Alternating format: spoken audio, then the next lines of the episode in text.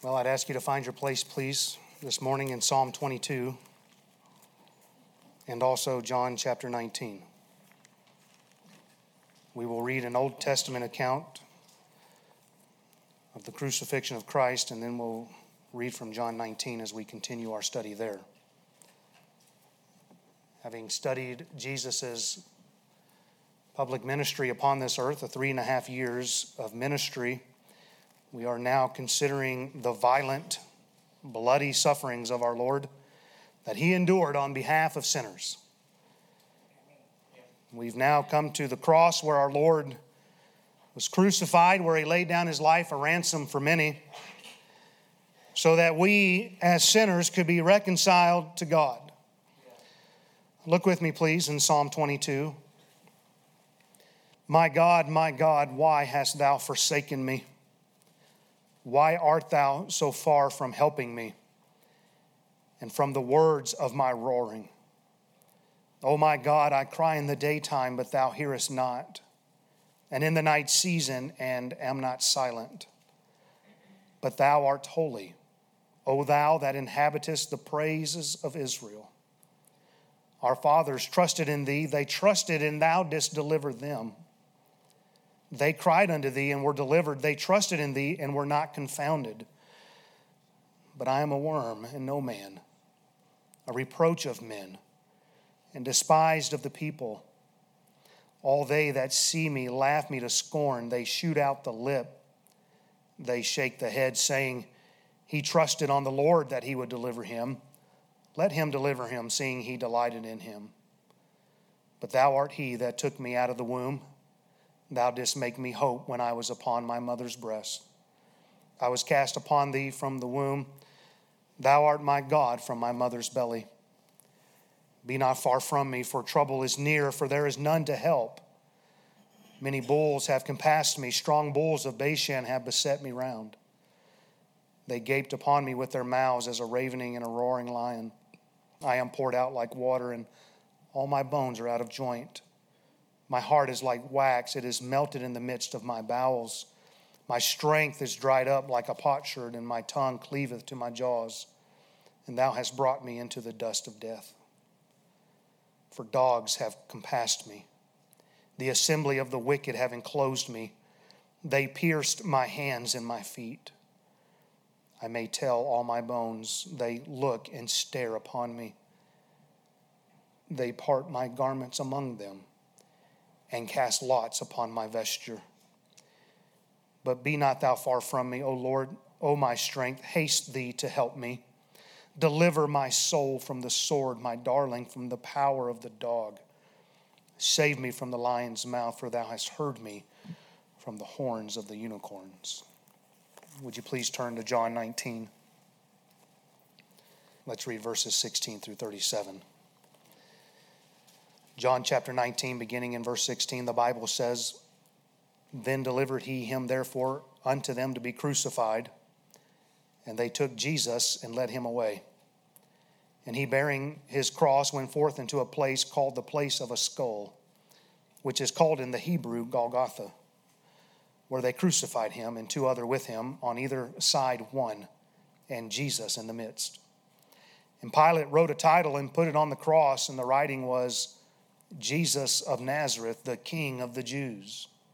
This title then read many of the Jews, for the place where Jesus was crucified was nigh to the city, and it was written in Hebrew and Greek and Latin. Then said the chief priest of the Jews to Pilate, Write not the King of the Jews, but that He said, I am King of the Jews. Pilate answered, What I have written, I have written. Then the soldiers, when they had crucified Jesus, took His garments and made 4 parts, to every soldier a part, and also his coat. Now the coat was without seam, woven from the top throughout.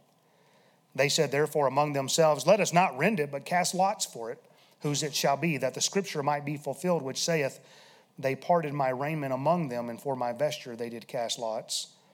These things therefore the soldiers did. Now there stood by the cross of Jesus His mother, and His mother's sister, Mary, the wife of Cleopas, and Mary Magdalene. When Jesus therefore saw His mother and the disciple standing by, whom He loved, He saith unto His mother, Woman, Behold thy son. Then saith he to the disciple, Behold thy mother. And from that hour that disciple took her unto his own home. After this, Jesus, knowing that all things were now accomplished, that the scripture might be fulfilled, saith, I thirst. Now there was set a vessel full of vinegar, and they filled a sponge with vinegar, and put it upon hyssop, and put it to his mouth. When Jesus therefore had received the vinegar, he said, It is finished. And he bowed his head and gave up the ghost. The Jews therefore, because it was the preparation that the body should not remain upon the cross on the Sabbath day, for that Sabbath day was an high day, besought Pilate that their legs might be broken, that they might be taken away. Then came the soldiers, brake the legs of the first and the other which was crucified with him. But when they came to Jesus and saw that he was dead already, they brake not his legs. But one of the soldiers with a spear pierced his side, and forthwith came there out blood and water. And he that saw it bare record, and his record is true, and he knoweth that he saith true, that ye might believe. For these things were done, that the scripture should be fulfilled, a bone of him shall not be broken. And again another scripture saith, They shall look on him whom they have pierced.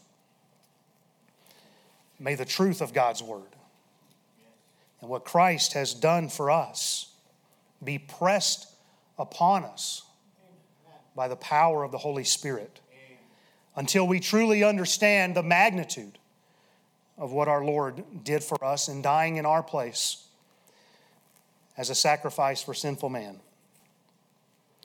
Now, I know we all express our emotions differently, and I'm not one to tell you how you ought to respond to this or that.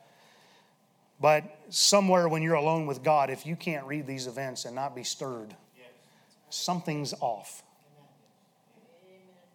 Either you've hardened your heart to the point where you have yet to believe in the gospel message, and therefore it has no impact on you. Or maybe you're saved and you've grown so cold to it that it has lost the impact that it once had. And I just want to tell you that you should never allow the familiarity of the cross to rob you of the enormity of the cross. He was nailed upon a cross for us. This is holy ground this morning.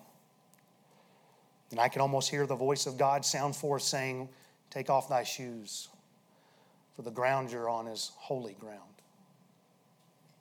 For those who refuse to think of these words in such a manner, these events, I think of Hebrews 10:29 that says, Of how much sore punishment, suppose ye, shall he be thought worthy who hath trodden under foot the Son of God, and hath counted the blood of the covenant an unholy thing wherewith he was sanctified. There is such a sacredness to the events of the cross. I feel wholly inadequate to even try to preach those to you. And yet, as children of God, that's why we're left upon this earth. Isn't that right? We are here to proclaim the message of the gospel.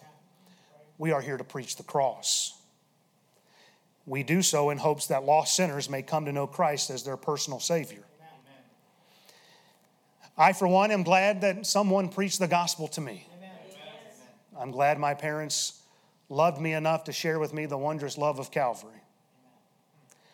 I am eternally grateful for the man who preached in June of 1990 while upon Jekyll Island, Georgia, when God saved this old boy. And I knew for the first time what true salvation meant. It wasn't just that I might escape hell, but it was that I might have a relationship with God Almighty.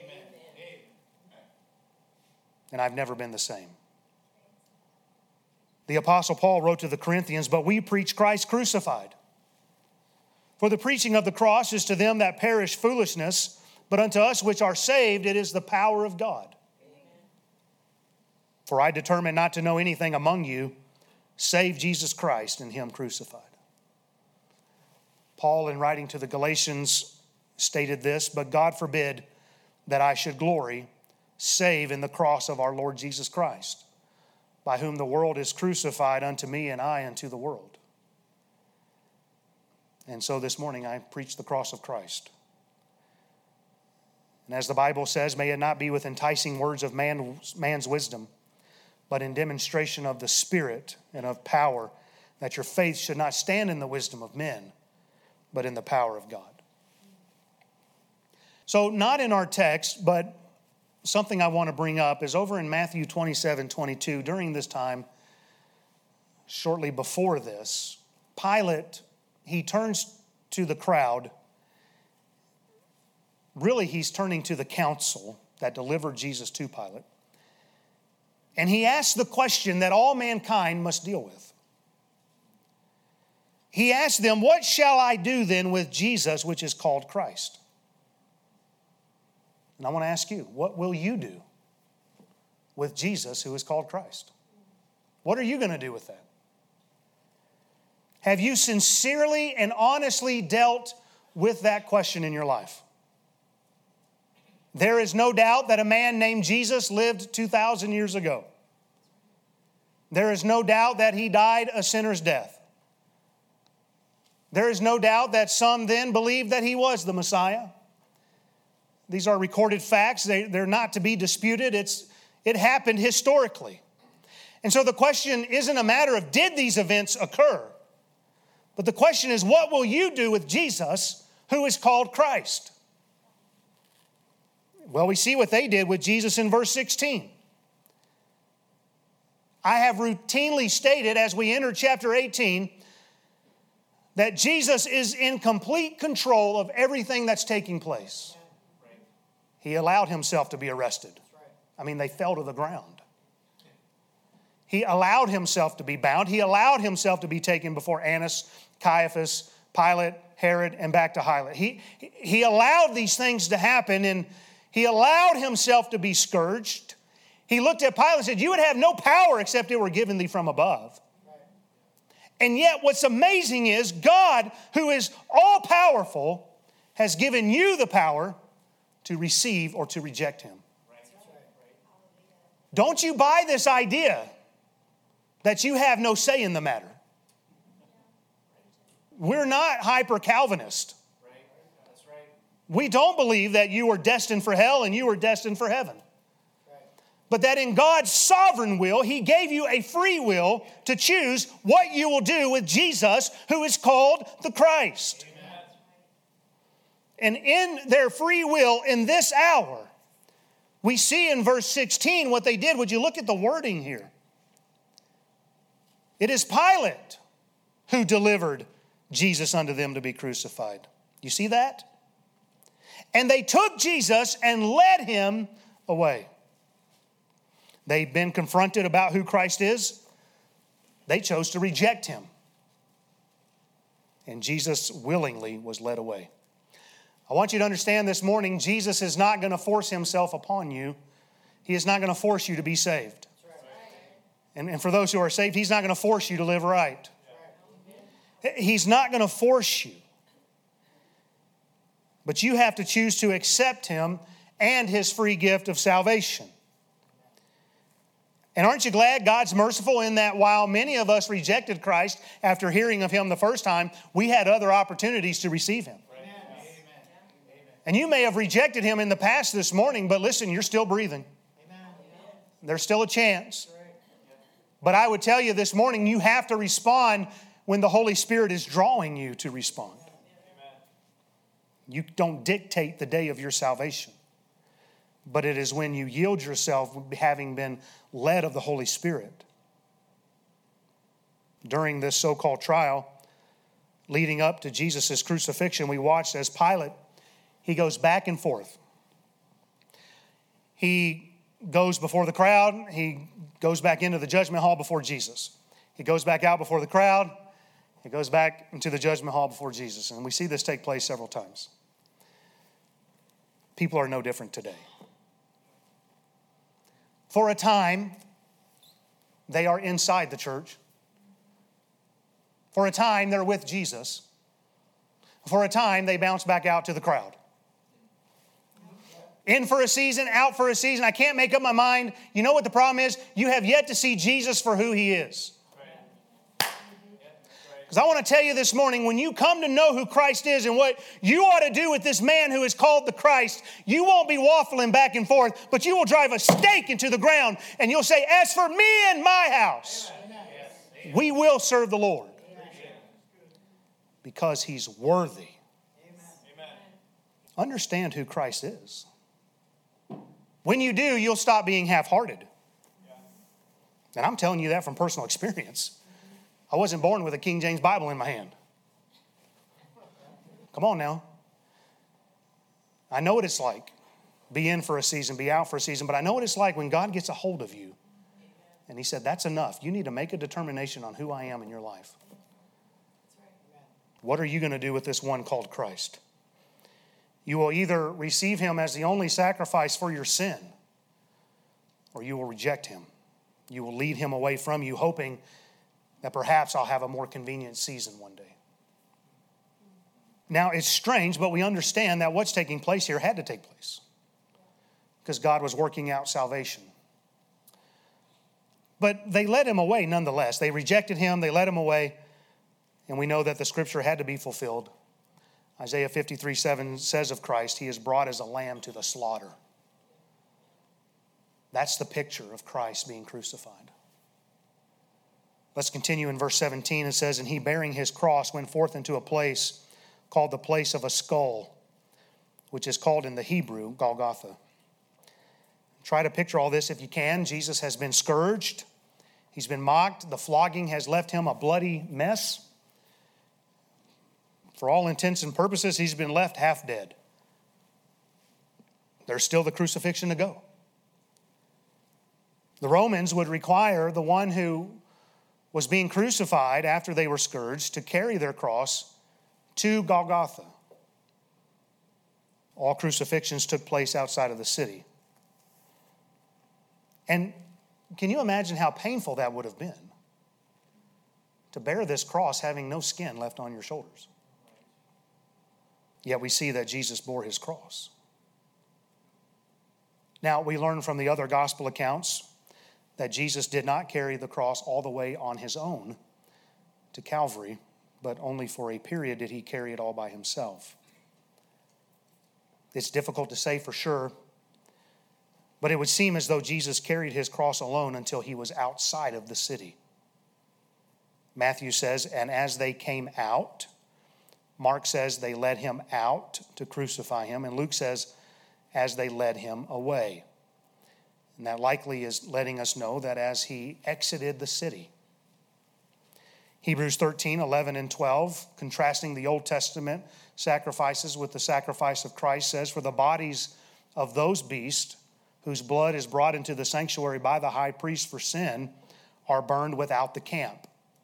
Wherefore Jesus also, that he might sanctify the people with his own blood, suffered without the gate. Once outside of the city, there would have been a lot of people present.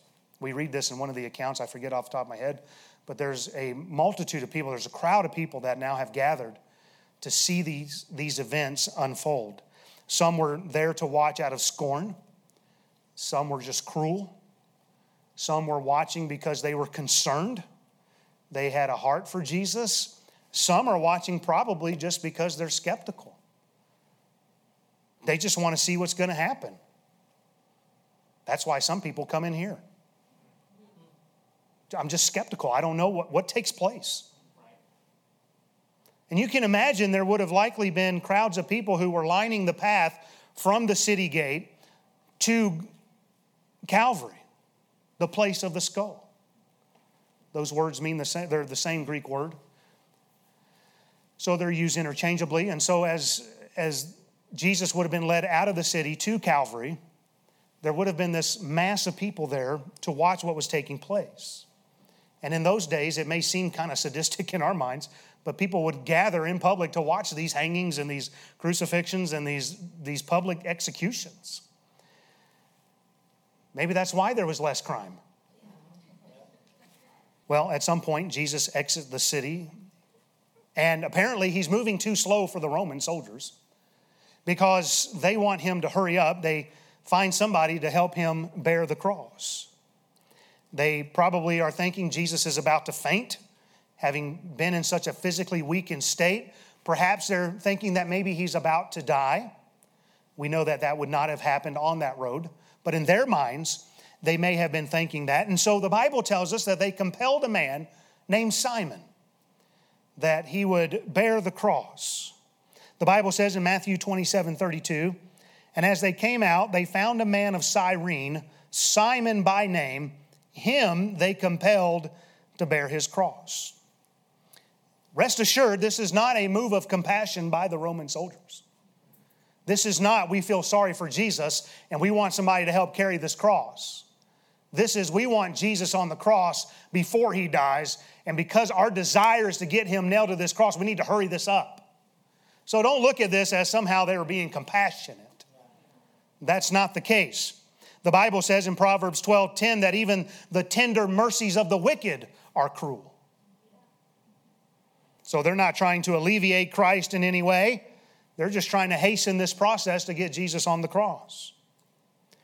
It is my personal opinion that Simon was likely a believer of Christ, a follower of Christ. At a minimum, I think he was at least a sympathizer of Christ. I think these soldiers would not have pulled somebody from the crowd who they knew was against Christ. I don't think they would have picked somebody of their thinking. I think they would have picked somebody to share in this. Just my opinion. We learn from Mark's account that Simon was the father of Alexander and Rufus. And those two must have been people of well known in the first century church because they're mentioned in Mark. And we don't know for sure, but it could be that Simon's son Rufus is the same one that's mentioned in Romans 16:13.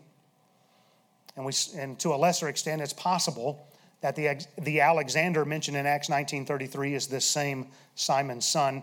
And I mention that just to highlight that I believe Simon is chosen because of his association with Jesus. Being called to carry another man's cross was not a position of honor. And if Simon were, in fact, somehow tied to Christ, this is not something he would have wanted to do, to take place in the death of Christ. And I would think anybody of a right mind would not have wanted to participate in the death of another, especially this situation where we know Jesus just went about doing good, whether they believed if he was the Christ or not. So because this is not a position of honor, because this is not something that people would just choose to partake in, the Bible tells us that the soldiers had to compel Simon to bear the cross. In other words, they had to press him into this role. They had to make him do this, if you will. Some believe Jesus ceased to carry any part of the cross at this point, while others believe that Simon would have been helping Jesus to bear the cross. Matthew and Mark tell us Simon bore the cross, while Luke records they laid the cross on Simon that he might bear it after Jesus. So some believe what that means is Simon bore the cross all by himself as Jesus led the way. Others believe that what that might mean is that Jesus had one part of the cross, Simon had the other part of the cross following after Jesus. So you would picture a two-man carry of the cross. I don't know. Just some theories that are out there. Whatever's the case, Simon's bearing the cross. And I want you to get this. Simon bearing the cross of Jesus is a picture of the disciple of Christ. We are to bear our cross. Jesus said in Matthew 16:24, if any man will come after me, let him deny himself, take up his cross, and follow me. That's what Simon's doing. Not that that was in his mind at this time, but we see this pictured for us. It's not glamorous. It's not glamorous. I don't care how many Hollywood stars seem to get on board. It's not a glamorous thing. It's a mystery to the world. It's puzzling. You realize we are so strange in that we have an instrument of execution right behind us. Isn't that something? To me, this blows my mind because we don't imagine somebody being killed in an electric chair. We wouldn't have an electric chair up there, or somebody being injected. But here we have this cross hanging here. Isn't that amazing? We wear them on our neck and our bracelets and our earrings and our...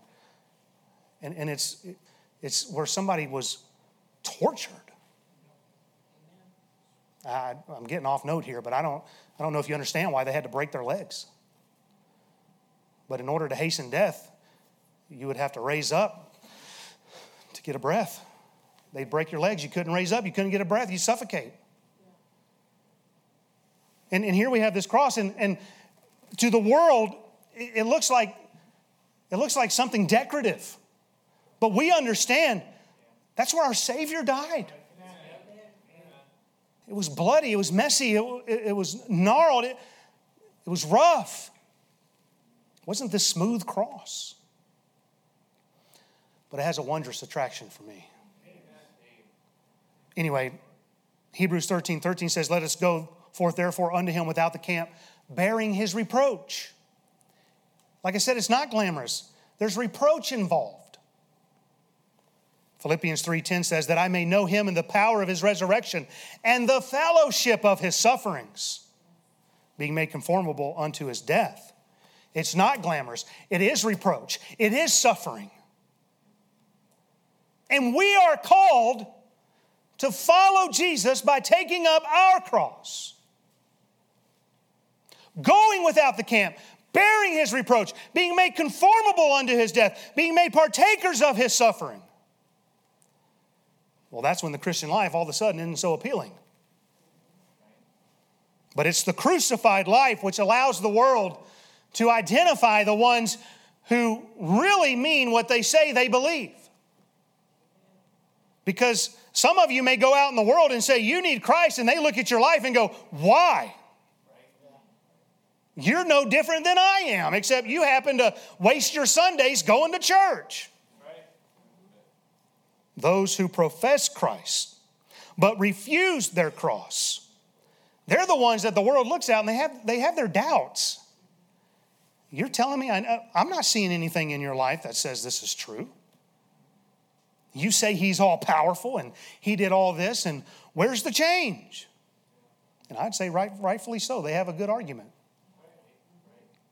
By definition, if you are saying one thing but living another way, then you aren't really a disciple of Christ. Because a true disciple is one who is not only a learner, but a disciple is a follower of what they have learned. You may have all the head knowledge up here, but unless you're putting that to action, it looks hypocritical. I wonder why it looks that way. So a disciple is one who adheres to or who lives out what they have learned. We're not talking about sinless perfection. But we know there is a difference between saying we believe something and actually living that out. Therefore, the one who is carrying his cross in the likeness of Christ's suffering to others, there's no doubt to their surrender to Christ. There's no guessing whether or not they are a disciple of Christ. The Apostle Paul wrote in Galatians 2:20 that I am crucified with Christ. Nevertheless, I live. Yet not I, but Christ liveth in me. And the life which I now live in the flesh, I live by the faith of the Son of God who loved me and gave himself for me. Paul said, it's no longer me that's living. I died. It is Christ who is living in me. So what is so significant about identifying with Christ in the death of the cross? Well, it means that you are no longer living for yourself. Jesus was not going to die for his own self. He's on his way to die for others. Why? Because he knew it was the Father's will. I want you to get this quote. A.W. Tozer said, you knew one thing about a man that was carrying a cross out of the city. You knew he wasn't coming back. Did you get that? When a man's carrying a cross out of the city, that's it. His life's over. And so when you have taken up your cross, it means you're not coming back.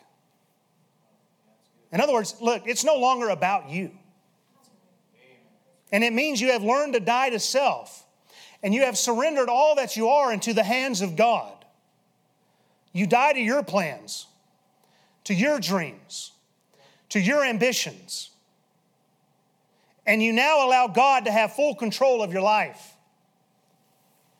You know what Jesus told his disciples after he said, "Take up your cross and follow me," he said, "Whosoever will lose his life for my sake shall find it." And then he asked this question, "For what is a man profited if he shall gain the whole world, lose his own soul? Or what shall a man give in exchange for his soul?" You see, there's no way you can buy salvation. It's only purchased by the blood of Christ. Amen. And so no matter how much you gain in this world, it doesn't gain you favor with God. And if you could gain the whole world, it would never equal what you gain when you're in Christ. Amen. Unlike Simon, we are not compelled to bear our cross because of the pressures of the outside world. But we are compelled in a different sense. And actually what happens to the child of God who learns to bear their cross is they become constrained. Paul wrote in 2 Corinthians 5:14 and 15, "For the love of Christ constraineth us, because we thus judge that if one died for all, then we're all dead, and that he died for all, that they which live should not henceforth live unto themselves, but unto him which died for them and rose again." Paul said, "I'm not living for myself now. I'm living for the one who died for me." And when we bear Christ's cross, we get a greater sense of the love that Christ has for us. And it is the awareness of this enormous love of the cross that Jesus would die for us, that we come to this place where we can't do anything but live for Him. And you reach a point where you say, "I must give my life to Christ. I must live for Him." And you become a fellowship of His sufferings. You become conformable unto His death. Paul wrote this after he mentioned, "Make me conformable unto His death." He wrote this, "Not as though I had already attained, either were already perfect, but I follow after, that I may apprehend that which also I am apprehended of Christ Jesus.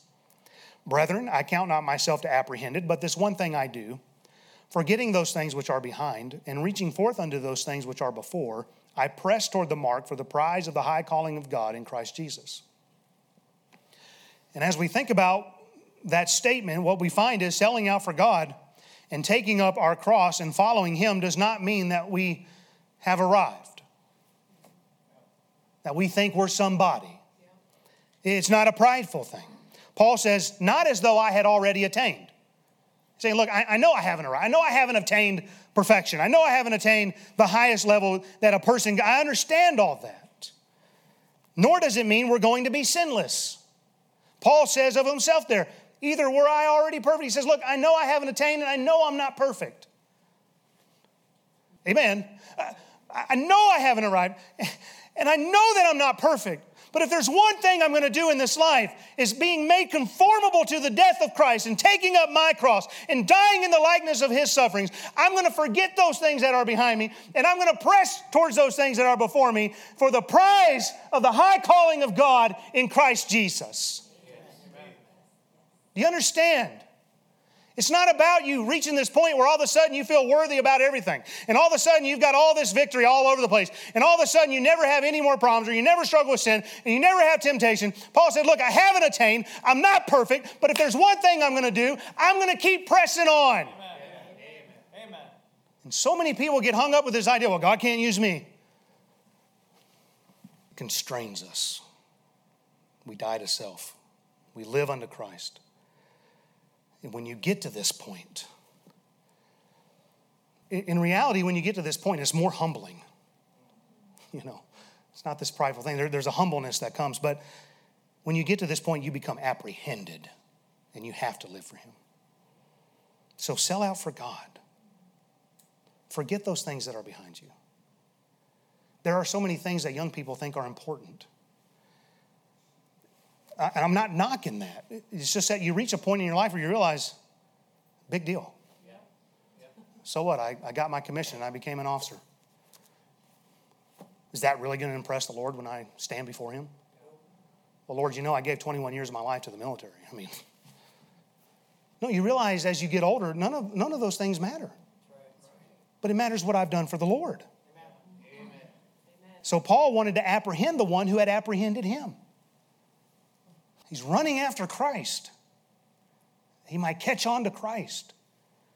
And this process, this picture, this manifestation of somebody doing this, it shows that you have become a disciple of the Lord Jesus Christ, that you've taken up your cross, and it means that you will die to your will.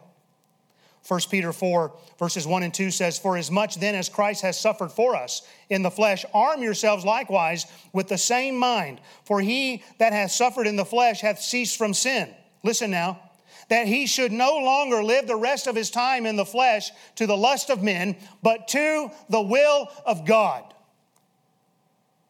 Peter's saying, look, there ought to come a point in your life where it's no longer about you and what you can get out of life, but it's that I want my life to be right in the will of God. Amen. Have you given your life over to the will of God? If you're not saved, the will of God is for you to be saved. Amen. If you are saved, have you given yourself over to the will of God for your life? Or are you still living this life to see what you can get out of it by pursuing all the worldly lust? Lust of the flesh, the lust of the eyes, and the pride of life. And Peter says if we're going to die to self, then we have to arm ourselves. If we're going to have the will of God, we've got to have the same mind of Christ who suffered for us. And what did Christ do? He humbled himself and became obedient unto death, even the death of the cross. And we have to have that mind in us. We must become obedient unto the death of self. But I want to tell you, you have to willingly give yourself to it. You have to symbolically pick up the instrument of death that you are to die upon and carry it to Calvary. And there, you have to give yourself over to the will of God, which is for you to die daily. Isn't that what the Apostle Paul wrote? Yes. But once you get there, you can't drive in the last nail. Oh, you can do a lot in your flesh. You can nail your feet and you can nail one hand. But somebody else has got to take the hammer and nail the other one. And you have to give yourself to God and say, "Here am I, Lord. You take my life and you finish what I cannot do. Take all of my life and make me conformable unto your death, that I might know Christ and the power of his resurrection." And Jesus taught this is the only way you'll be fruitful as a Christian. Jesus said in John 12:24, "Except a corn of wheat fall into the ground and die, it abideth alone. But if it die, it bringeth forth much fruit." So if you're going to bear much fruit for God, then you must learn to die to self. And you've got to go down into the tomb with Jesus and there be resurrected to where your life is now hid with Christ in God. You're no longer your own because you've reached a point in your life where you realize, I've been bought with a price. I've been bought with the precious blood of Christ, and I'm not my own. I belong to him. Have you been compelled to take up your cross? Have you learned to die to self? Would you rather have God's will in your life than anything? It's your decision to make. Are you truly a disciple of Christ today? Not do you believe in Christ. There's a difference. But are you a disciple of Christ? Are you following him, obeying his word and his will for your life? And can others see that difference in your life? Would you pray with me?